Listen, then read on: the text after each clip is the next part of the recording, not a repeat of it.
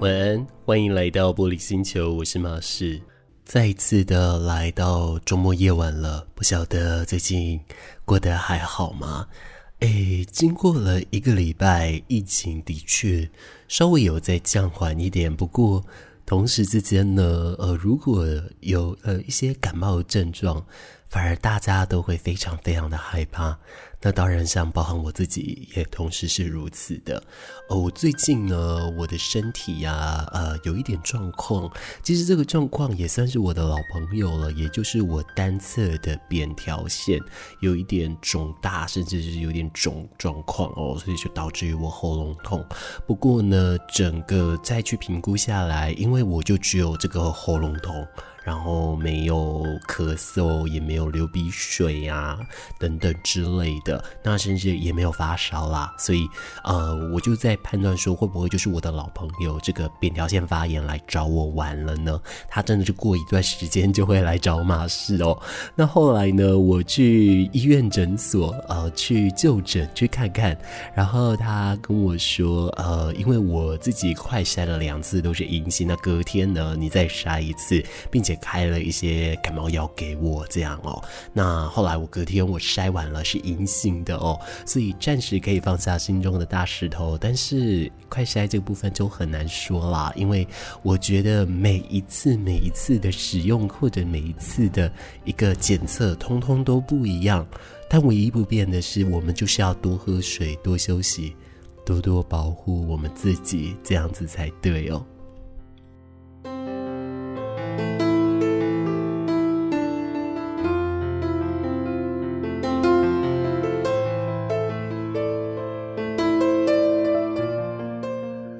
欢迎你来到玻璃星球，我是马氏，你在高雄广播电台 FM94.3 AM1089。 今天在航程中，我想跟你聊聊关于成瘾这件事情，当然也就是搭配着最近的一些新闻了。最近新闻，我想美国的时事让我们更加的纷纷扰扰，或者是有更不同的一些想法。那我想要去提到别的事情，也就是说关于精神上面的一些议题，其实每天都有很多的事情。那在台湾来说，有人注意到吗？像前一阵子有一位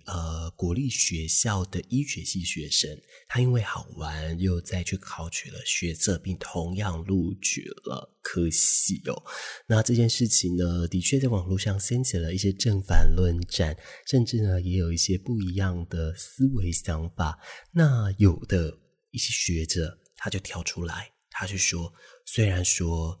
这个或许可以归咎于一个非常基础的一个私人的原因，所以有这样的结果。可是他同时间也忽略于大家一定要看到一些高等学生，或者是说很擅长读书的一些高成就学生，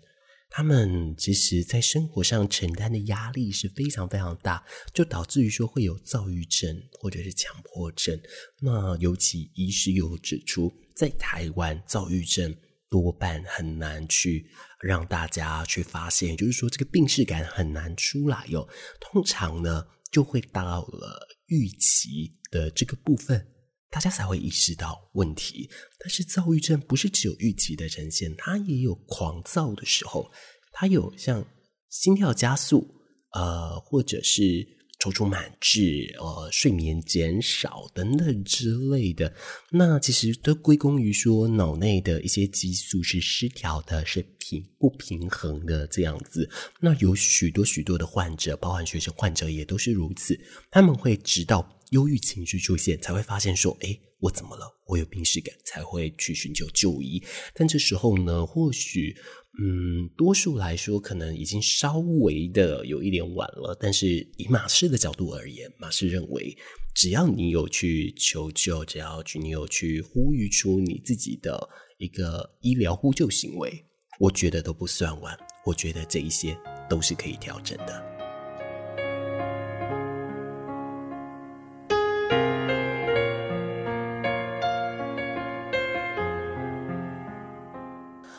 我最近在网络上找到的这一篇新闻，就是说在南投这里的草寮耆老山庄，它成为了英国皇家精神医学院治疗型的社区哦。那这个山庄呢，它其实深耕社区16年。那它在刚开立的时候啊，它是只有收取男性的药瘾者，后来到最后就变成男女接收的一个模式，也就是真正的来服务需要戒瘾治疗的人哦。那这一个耆老山庄其实也很特别，因为它是台湾唯一拥有完整医疗专业团队的戒瘾治疗性社区哦。此外呢，也是第一座整合性的药瘾医疗示范中心。那在很多的一个期刊上也都有经过很多的报道，甚至有一些专书也都特别的去深入这个机构去做相关的调查。那这个草寮院院长呢，他就说耆老山庄其实从去年开始，他们就积极的争取加入国际治疗性社区联盟哦。那经过1年多的努力，在上个月，也就是6月的时候，他们正式的成为国际会员，也就可以来参与国际研讨会、工作坊等等的资格了。那有的人会想说，参加研讨会、做工作坊有什么大不了的？不就是像上课一样吗？但是你我都知道，我们很多的知识都是从上课而来的嘛。当然，有的时候上课，有一些知识的来源要怎么做，或者是我们要怎么听进去，这个我觉得就是师傅领进门，修行在个人。但反正就结果上来说，我们得到了跟师父请益的机会，国际间互相交流，也有助于台湾在戒瘾治疗上面的服务哦。那在戒瘾来说呢，我最近也有爬书一些报道，有很多医师都提到说，要戒瘾，那你要怎么去做？可能你不要过度依赖你的意志力啊，或者是说，你不要过度的去专心你要戒这件事情。好，每一个的想法都不一样。那我觉得我们需要先从一个很基础的地方来看，就是从病理学的方向来看了。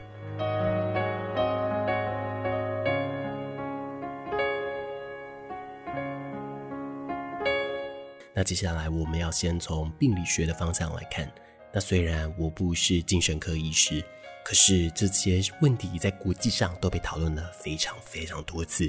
我虽然不是这方面的专家，但是这听起来很不妙，对吧？好了，我们言归正传，我们来聊到关于成瘾这件事情。在网络上对成瘾有一个很确切的定义，也就是指说在重复性的强迫行为，那即使这些行为在施作者他已经知道可能会造成不良的后果情况下，仍然持续的重复，那这种行为可能是因为中枢神经系统功能失调所造成的。重复这些行为呢，也可以反过来会造成神经功能的受损哦。那这个瘾呢，可以描述为像是生理依赖或是过度的心理依赖的状况。像我刚刚说我可能有咖啡因的状态，那就是物质依赖，然后像药物滥用，也就是像毒瘾哦，甚至酒瘾、烟瘾等等的，或是出现特定性的行为，比方说博弈，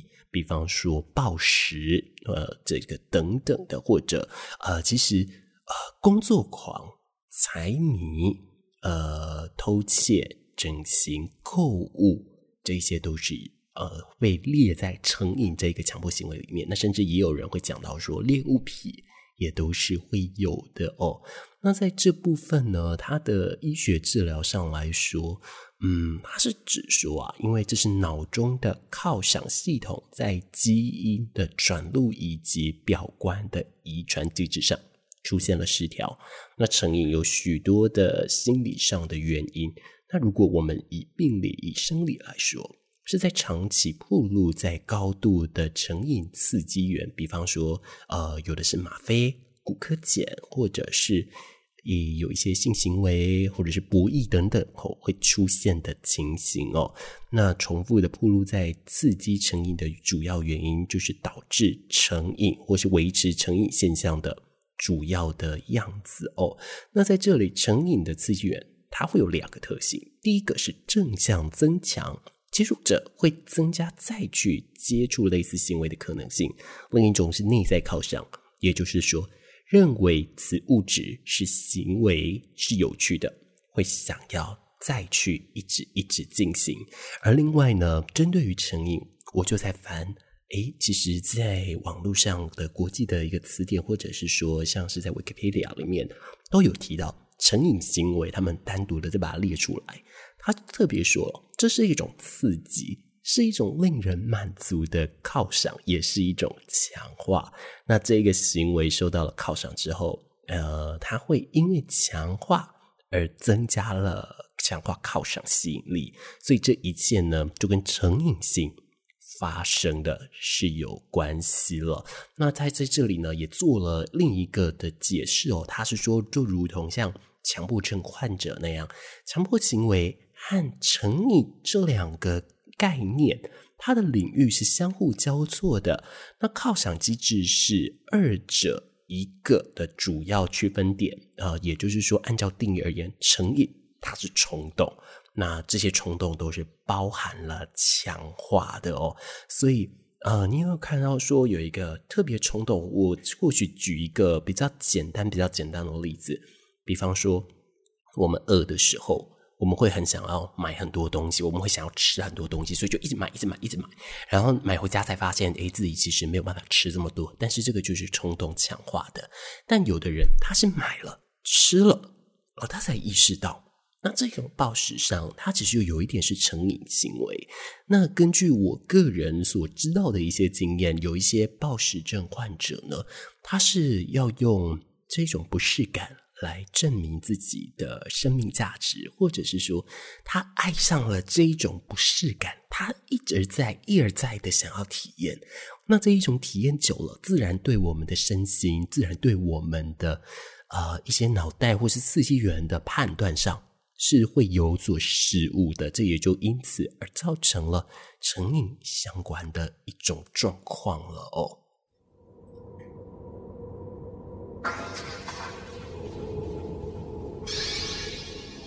其实每一次我聊到瘾这个主题的时候，我都会想到一位画家，叫做梵谷。你庸庸碌碌的生活，看夜光依旧在闪烁，披星戴月也许寂寞，想把烦扰抛在身后。FM94.3 陪在你左右，高雄广播。继续回到玻璃星球，我是马氏，你所在的航道在 FM94.3 AM1089。 我上个阶段我简单的跟你提到了成瘾这件事，它所造成的病理学。那我们从网络上的定义，我们从一些医师的定义去看了关于成瘾这件事，还有成瘾行为这件事情的状况。那现在呢，我们这一段我们来聊聊如何来戒瘾这件事情。那我爬梳了一些相关资料，我发现好多医师都提到了一件事情，就是不要高估自己的意志力哦。那在精神科的特别门诊里面呢，都有提到哦。其实虽然说医师们都有协助了一些病患成功戒除了酒瘾、毒瘾的问题，不过没有一种瘾是容易戒的。不要高估了自己的意志力。那如果可以的话，千万不要碰毒品、烟酒或是博弈等等易成瘾物质行为，最好连试都不要试哦。那其实现代人真的是因为压力大，所以常常会借由一些舒压的方式来进行这个压力的梳理哦。那有的人其实也会做走捷径式的。那像走捷径式是什么意思？酒精、药物、长时间的打电动啊，或者是不想面对现实等等的这一些方式，都是在医师来说他们认为的走捷径的舒压方式。那这种就很容易掉进陷阱当中，很难自拔了哦。那在这一篇报道里面，当然了，医师也有提到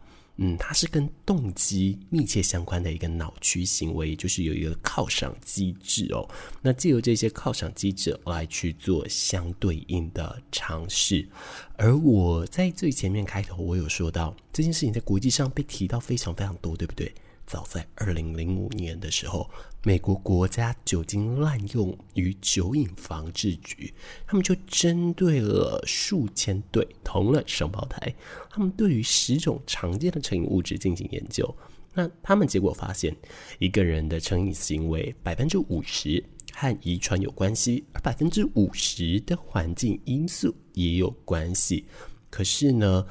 像是古柯碱、海洛因、鸦片这一类的药瘾使用，都是受到遗传因素的影响，这个是超过70%的。也就是说，有的人接触物质、接触药物上瘾之后，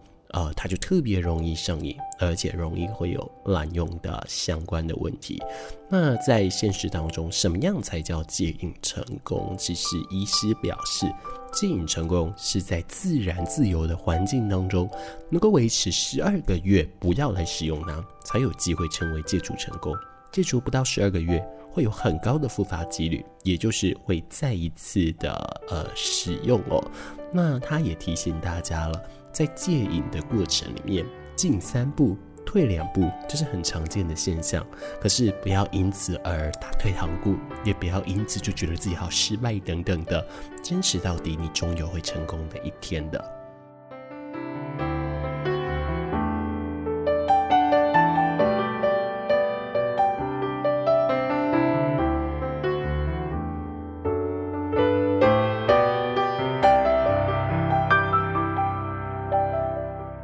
在另外一篇同样来强调不要高估自己的意志力的报道中，更进一步的去说到，如果要戒瘾，其实可以善用自己的惰性哦。他提到的就是说，现在呢有一些瘾有蛮多人会接受的，比方说3C 用品用久一点顶多被说宅，或是咖啡喝多了会有人觉得你很文青，工作多了会被认为很上进，是一个非常非常好的一个人。但是某些程度上，但你换另一个角度来说，它就是另一个不一样的做法了。因为像比方 3C 用品用过久，那你就是会造成你的黄斑部病变，那甚至呢你的叶黄素摄取如果不够的话，很容易都会造成视力的问题。咖啡喝久了又会形成咖啡因的刺激，你会变成咖啡因依赖哦。那也就导致身体里面的水分也不平衡。而工作多了做太久了，就会成为工作狂。那这件事情我想并不是一个值得拿来炫耀的事哦。我现在其实常常会听到有好多人会来炫耀他在工作非常非常的用力，或者是说非常非常的投入，那他以此为傲。那甚至呢，有的人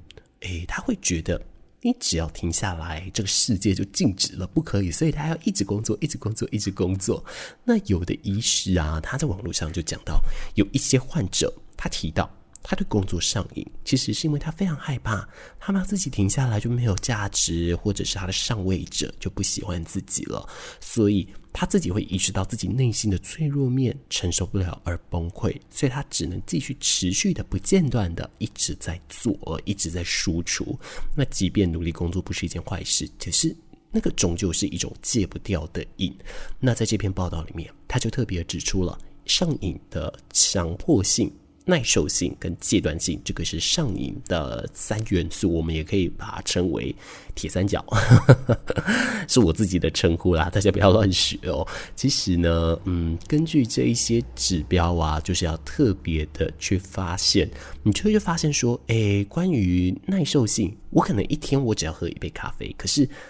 到了不久后，我发现我需要喝到2杯才够。这个就是耐受性的状况了。那另外戒断性呢，当你不喝咖啡的时候，浑身不自在。那以前面我们刚刚提到的工作的例子，一天不工作，浑身不自在。所以以前呢，在儒家的一些学门里面提到，3日不读书便觉得面目可憎，会觉得自己好过分、好讨厌之类的。但事实上，你用现代的科学观点来看，可能是另一种读书成瘾的状况。当然读书是一件好事，可是读过头了也不好啦。为什么呢？一来读过头你的视力会减退，所以造成近视的风险。二来如果你读书只是读，但是你没有活用的话，那我觉得可能对于你的生活上会有一定程度的困难度会造成哦。所以我其实都推荐大家看书，但是不要只单纯看书，而是看了用你自己的话语帮他下一个注解。对我来说就是如此了。那这个在网络上讲到的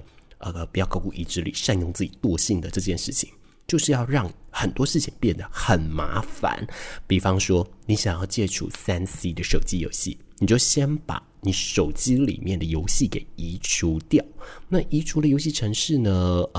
可是又会保留了一些游戏资料嘛。如果哪一天你很想玩这个游戏的时候，因为你需要花5分钟再回来，那10分钟更新，哇，这太麻烦了。有的人就会觉得说，那干脆别玩了。或者如果你想要来戒掉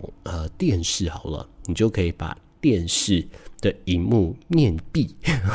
增加自己看电视的麻烦哦。我觉得这个某些程度上是有的，因为我为什么会克服我后来咖啡喝过多的问题，我就是让我自己不要那么容易的取得咖啡。我就会规定自己，你外出的时候你只能用走路的。那你如果真的想喝一个咖啡，你势必你要走很久，那来回的时间等等的是非常非常不等比例的。所以我都会用类似这样的方式来让我自己觉得有一些不方便，也变相的来利用哦。那另外呢，这个方式也被我拿来使用在网络银行的 App 上面了。因为有一些网络银行，就是有的人他会设定快速登录，或者是一直登录，或者是密码登录，或是手指之类的，各种的方式都有。但是呢，我就是知道说我可能自制力没有那么够，所以我就都不设这样子便捷式捷径式的登录方式，我就是要用最遵循古法的方式。那你遵循古法登入进去千年传统，全新体验那你进去后，你就会发现说，的确你会默默的不太想要去开这个 app， 自然了你就会有一定的一个习惯性，就觉得说，好像不需要这么用力的看。甚至久了之后，你好像也不需要太依赖金钱。其实在台湾生活很方便，很多东西都是唾手可得。像对我来说最方便的东西就是开水了，因为我就是一个如同水牛般的喝水量的人哦，所以有开水这件事真的是我的福音。但是我觉得套用前面来说的，水喝过多也不好，如果变成开水瘾的话那也不对，所以要适量的斟酌的来使用哦。那当然喝水呢，这个就跟你平常的运动量等等这些又会成正比往上是有相关关系的。我只是想要强调，不要喝过多，不要把事情都做得太过头，不论是工作或生活都一样，取得平衡才是王道。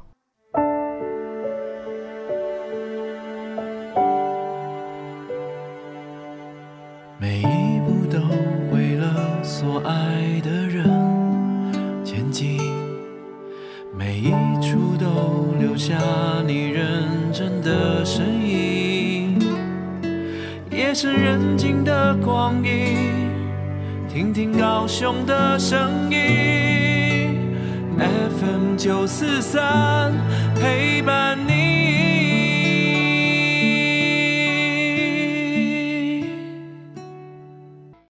持续收听到的是玻璃星球，这里是 FM94.3 AM1089， 我们航道已经到了最后了。今天分享了好多跟瘾相关的一件事情哦。那在这里其实可以提到哦，有一些身心健康的老师，或者是说有一些伸展的健康教练，有说每天早上你花5分钟做5件事情，你可以舒缓紧绷跟焦虑的状态。那其实也有助于自己去沉淀，那相对来说在克服或者是在戒瘾上面也会更加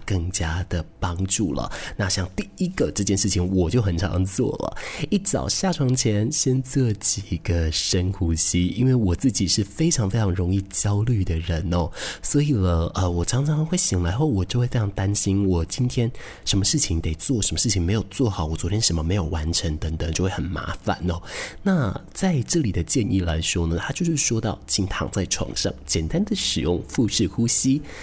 慢慢的来做一个压力的调整。而耶鲁大学的压力中心正念教育的相关负责人他有说，用鼻子呼吸也会减慢呼吸的速度，因为它提供了更多的阻力，这对神经系统都会有很直接的影响哦。所以这件事我就很常做，所以我常常觉得如果我很烦躁的时候，我就会躺下来，然后开始做深呼吸，让我的一些专注力回到这第二件事情上，也就是让我的注意力，我的专注力全部回到了感觉上面。透过简单的冥想或者花几分钟注意你自己感受到的东西，不论是听到、看到、闻到或是摸到的东西哦，那把这个方式，用这个方式把你拉回你的现实当中哦。那再来第三件跟第四件事情，我自己没有试过哦，不过好像蛮有用的。第三件事情呢，是你如果常常觉得身体比较僵硬，然后四肢无力的话，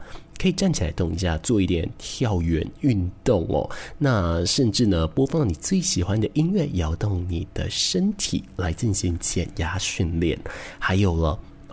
每天呢要做事情好多，可是你每天早上醒来前，你先写下3件你感恩的事情，也就是写感恩日记，可以是天气、你的爱情生活，或者是你眼睛所见之物，这一些都可以帮助哦。还记得去年曾经来过我们节目的吉祥吗？吉祥曾经就有说，他的医师就请他来专心的写感恩日记哦，这对于他后续的复原有很大的帮助。而再来最后一个事情，也就是精油的提振精神了。那在这里啊，根据研究哦，有人发现，每天所产生的所有情绪当中，其中有75%是因为气味所引起的。那研究者就发现了，在接触到愉快的气味之后，情绪会改善40%。而由于嗅觉神经与大脑中的获取记忆、情绪和情感的区域是直接连接的，所以就要利用它来进行感受生活的好事哦。所以呢，你在一天的准备工作啊，你可以试试看具有抗压效果的一些精油，包含了像是柠檬、葡萄柚、薄荷，还有我个人最喜欢的薰衣草了。那薰衣草呢，我多半啊，我不会用在起床，因为我觉得我可能会更 relax 所以我就会用在我的睡前，那甚至也会用一些香氛蜡烛。那之前呢，阿成他其实送了我一个算是香氛蜡烛吧，它的味道就是薰衣草的，那在混杂了一点艾草的味道。有时候我特别烦躁的时候，我就会把那个味道点来闻一闻，让我自己心情也比较好一点哦。最美的夜晚，高雄广播电台，最动听的声音 FM94.3。说着说着，我们节目也到了尾声了。那这个礼拜在高雄其实发生蛮多事的哦，当然其中莫过于金曲奖在高雄流行音乐中心来举办哦。那不管是谁得奖，或者是不管谁有没有入围等等，我觉得这都其次，因为最重要的是创作者用音乐来告诉你们他的想法，他的观点，他的很多很多的价值观。而我们呢，作为这个乐听人，作为受众，我们除了欣赏之外，或许我们也可以带一点思考来去做相对应的这个评估，或者是做相对应的一些感受哦。那我发现其实很多很多创作者不只是音乐哦，包含视觉的啦、戏剧的啦，他们都非常非常重视他们的受众的意见，所以像可能音乐创作者，他们就会在意听众、歌迷他们的想法。那戏剧创作者就很在意大家演完戏之后他们的感受等等的。那我想在意也不是一个确切的词，而是说非常重视，这样子比较对，因为他想要跟大家来多多交流。其实以马氏来说，马氏也是啊，马氏自己在广播上主持着，虽然每一次都没有跟大家互动到，有一点难过哦，但是如果可以的话，真的很想要听听看大家的声音，或者是很想要看看你们到底听了马氏的节目，你们的想法到底是什么呢？让马氏有一个参考依据吧。那我觉得或许在每位创作者，或者是说在每一个领域上面，我们都会想要尊重别人，我们也都会想要理解自己的东西，而最重要的是，我们有没有可能把这些东西化为我们的动力，而让我们继续前进。而当然了，化为动力的同时之间，不要太用力，因为太用力就成瘾了。那就如同我们今天的议题讲到的，而成瘾这个状态也就不好咯。希望今天所提供的资讯对你有帮助，我们下一周再会咯，拜拜。